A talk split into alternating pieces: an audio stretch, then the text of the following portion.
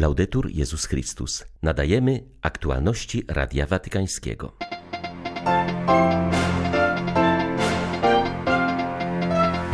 Papież Franciszek zaapelował o dalszą pomoc dla ofiar katastrofalnego trzęsienia ziemi w Turcji i Syrii. Modlił się też o pokój dla umęczonej Ukrainy. Ponad 100 tysięcy mężczyzn odmawiających codziennie różaniec przybyło w pielgrzymce do brazylijskiego sanktuarium Matki Bożej z Aparecidy. Postępuje odbudowa katedry Notre Dame w Paryżu. Dużą troskę przykłada się do zachowania jej sakralnego charakteru, by ponownie stała się znakiem obecności Boga w świecie. 12 lutego wita Państwa Beata Zajączkowska. Zapraszam na serwis informacyjny. Nie możemy świętować bezinteresownej miłości Boga wobec nas bez uczynienia pierwszego kroku w kierunku pojednania z tymi, którzy nas zranili.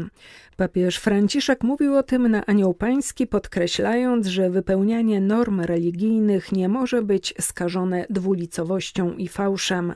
Ojciec Święty wskazał, że Jezus nie wzywa nas do tego, byśmy jedynie byli w porządku i zachowali twarz, ale zachęca do możliwego maksimum miłości wobec Boga i bliźniego. Bóg nie mówi nam, kocham cię do pewnego stopnia. Nie, prawdziwa miłość nigdy nie jest do pewnego momentu i nigdy nie czuje się w porządku. Miłość wykracza poza ograniczenia. Pan ukazał nam to, oddając swoje życie na krzyżu i przebaczając swoim zabójcom, i powierzył nam przekazanie, które jest Jemu najdroższe, abyśmy się wzajemnie miłowali, tak jak On nas umiłował. To jest ta miłość, która nadaje wypełnienie prawu, wierze, życiu. Możemy zatem zadać sobie pytanie, jak żyję wiarą? Czy jest to kwestia kalkulacji, formalizmów, czy też relacja miłości do Boga? Czy zadowalam się tym, by nie szkodzić, by zachować twarz, czy też staram się wzrastać w miłości do Boga i innych. I co jakiś czas sprawdzam się w tym wielkim przykazaniu Jezusa, pytając siebie, czy kocham bliźniego, tak jak On mnie miłuje, bo może jesteśmy nieprzejednani w ocenianiu innych i zapominamy o byciu miłosiernymi, tak jak Bóg jest miłosierny wobec nas. Katastrofalne trzęsienie ziemi w Turcji i Syrii, wojna na Ukrainie oraz łamanie praw człowieka w Nikaragui znalazły się w centrum papieskiego apelu na Anioł Pański. Papież wzywał do niesienia pomocy potrzebującym oraz do zintensyfikowania wysiłków na rzecz pokoju i sprawiedliwości. Ojciec Święty podkreślił, że obrazy docierające z terenów dotkniętych trzęsieniem ziemi mówią o ogromnym cierpieniu mieszkańców Turcji i Syrii dotkniętych tym kataklizmem. Zaapelował o modlitwę, ale wezwał też do kontynuowania konkretnego wsparcia i zastanowienia się, jak każdy z nas może im pomóc. Mówiąc o umęczonej Ukrainie, Franciszek modlił się, by Bóg otworzył drogi pokoju i dał rządzącym odwagę, aby nimi podążali. W mocnych słowach papież odniósł się też do zaognienia sytuacji w Nikaragui, gdzie na sile przybiera dyktatura Daniela Ortegi. Le notizie che giungono dal Nicaragua Wiadomości napływające z Nikaragui napełniły mnie niemałym bólem. Nie mogę tutaj nie wspomnieć z niepokojem o biskupie Matagalpy, Rolando Alvaresie, który został skazany na 26 lat więzienia, a także o osobach deportowanych do Stanów Zjednoczonych. Modlę się za nich i za wszystkich, którzy cierpią w tym umiłowanym narodzie i Was też proszę o modlitwę. Prośmy również Pana przez wstawiennictwo niepokalanej, aby otworzył serca przywódców politycznych i wszystkich obywateli na szczere poszukiwanie pokoju, który rodzi się z prawdy, sprawiedliwości, wolności, miłości, a który osiąga się przez cierpliwe prowadzenie dialogu. Attraverso l'esercizio paziente del dialogo. Wierzę, że społeczność międzynarodowa wreszcie usłyszy wołanie ubogich i cierpiących Syryjczyków, obecnie dosłownie umierających pod gruzami, mówi miejscowy franciszkanin brat Firas Lufti. Podkreśla on, że ogłoszone przez USA zelżenie sankcji na 180 dni niewątpliwie było niezbędne dla ludzi dotkniętych po 12 latach wojny trzęsieniem ziemi. Konieczne są jednak, jak mówi, bardziej długoterminowe rozwiązania. Od pierwszej chwili ludzie byli zdesperowani. Spędzili liczne godziny na ulicach, ponieważ trzęsienie ziemi nastąpiło dwie godziny przed świtem i panował niepokój, gdzie się schronić, w zimnie, w ciemności i wśród strachu przed kolejnymi wstrząsami. Wielu poszło do kościołów obecnych tam braci. Natychmiast otworzono drzwi każdego pomieszczenia, aby pomieścić pierwsze 100 osób, a teraz mieszka tam ponad 2,5 tysiąca. Kobiety i mężczyźni leżą na podłodze, ponieważ nie można znaleźć materacy. Trudno też zdobyć koce dla wszystkich. Nie wiemy, jak nakarmić tych ludzi. Wszyscy pracujemy. Teraz z pewnością potrzebujemy pomocy społeczności międzynarodowej, ponieważ w takiej sytuacji, w obliczu tak ogromnych potrzeb, rola rządów jest kluczowa. Krótkoterminowe inicjatywy nie wystarczą. Mam więc nadzieję, że te sankcje zostaną zniesione na stałe, a nie tylko na 180 dni oraz że naprawdę poprzez współpracę, a także spojrzenie rzeczywistości w twarz, a nie jak to miało miejsce wcześniej, udawanie, pozostawanie obojętnym, możemy dać prawdziwą, trwałą nadzieję Syrii i Syryjczykom pozostałym w kraju. Biskupi trzech niemieckojęzycznych diecezji w Szwajcarii przypominają, że Eucharystii mogą przewodniczyć jedynie kapłani. Jest to jasna odpowiedź na nadużycia sakramentalne, jakie tam się zdarzały, w tym próby celebrowania mszy przez kobiety. Biskupi Bazylei, Chór i St. Galen w specjalnym liście przyznali, że regularnie docierają do nich skargi od zaniepokojonych ludzi. Oświadczyli, że wierni mają prawo do posługi religijnej, która szanuje reguły i zasady Kościoła, Wszyscy wiecie, że tylko księża mogą przewodniczyć Eucharystii, udzielać sakramentalnego pojednania i namaszczać chorych. Ta zasada wiary Kościoła rzymskokatolickiego musi być przestrzegana bez jakichkolwiek wyjątków w naszych diecezjach, czytamy w liście. W sierpniu tego roku miał miejsce skandal w diecezji Chór.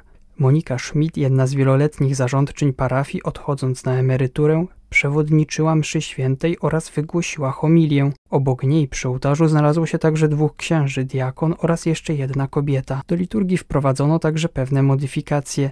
Pani Schmid rozpoczęła ją z laską pasterską w ręku, co miało symbolizować władzę pasterską, jaką dotąd sprawowała nad parafią.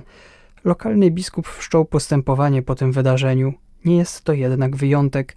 Do nadużyć dochodziło także w innych parafiach. Biskupi w liście wyrazili uznanie dla wysiłku pracowników duszpasterskich, którzy w wielu miejscach opiekują się parafiami, wzywają ich jednak, aby nie czynili liturgii miejscem osobistych eksperymentów.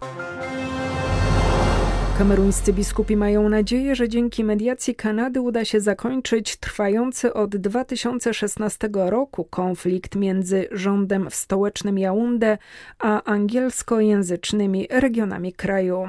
Wskazuje na to przewodniczący kameruńskiego episkopatu arcybiskup Andrew Nkea. Wraz z innymi liderami religijnymi apeluje on do rządu, by nie zaprzepaścił tej szansy, którą otwiera przed Kamerunem propozycja Kanady.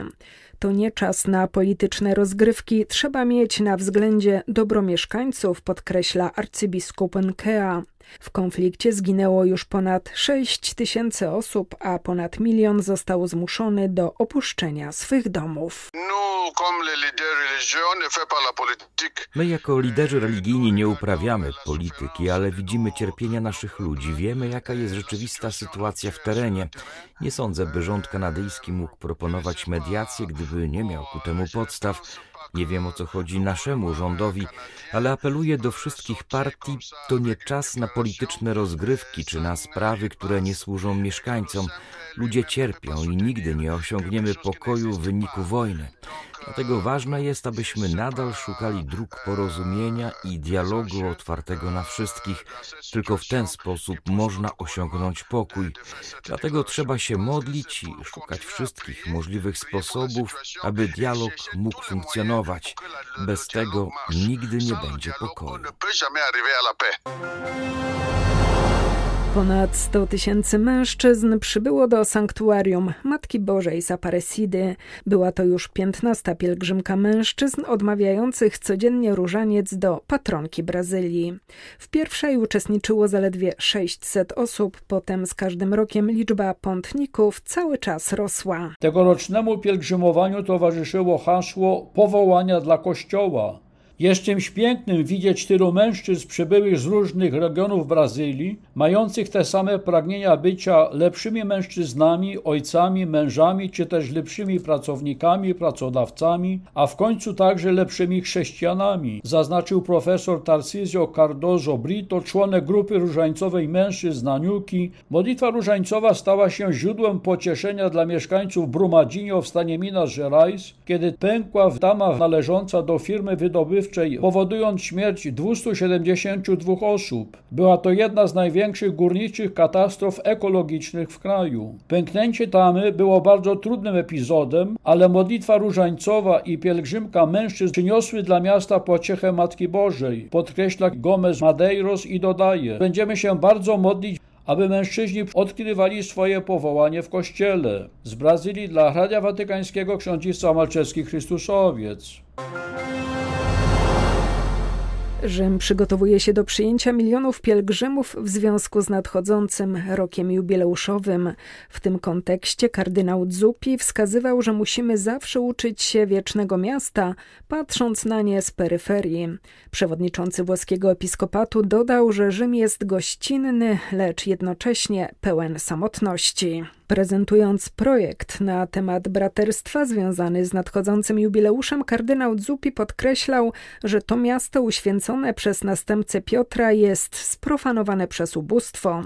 Należy podjąć wysiłek, by okazać serce pielgrzymom, którzy zjadą na rok jubileuszowy. Do Rzymu przyjadą miliony ludzi z wieloma oczekiwaniami. Społeczność obywatelska może ich wspomóc i odpowiedzieć na te oczekiwania w taki sposób, jak wszyscy byśmy tego pragnęli w miejscach, dokąd się pielgrzymuje, zwłaszcza zaś w Rzymie, obchodzącym rok jubileuszowy. Chodzi tu o uwagę, szacunek, bliskość. To należy do społeczeństwa obywatelskiego. Z pewnością władze administracyjne mają też fundamentalną rolę do odegrania w osiągnięciu tego celu. Chcemy, by wszyscy, którzy w przyszłości odwiedzą katedrę Notre Dame w Paryżu, mogli się zetknąć z chrześcijańskim świadectwem, by z turysty stali się pielgrzymem, mówi ksiądz Olivier Ribadodima, który od pięciu miesięcy jest rektorem tej wyjątkowej świątyni i w imieniu Kościoła czuwa nad jej odbudową. Podkreśla on, że bardzo ważne jest zachowanie jej charakteru sakralnego, aby ponownie stała się znakiem obecności Boga w świecie i historii.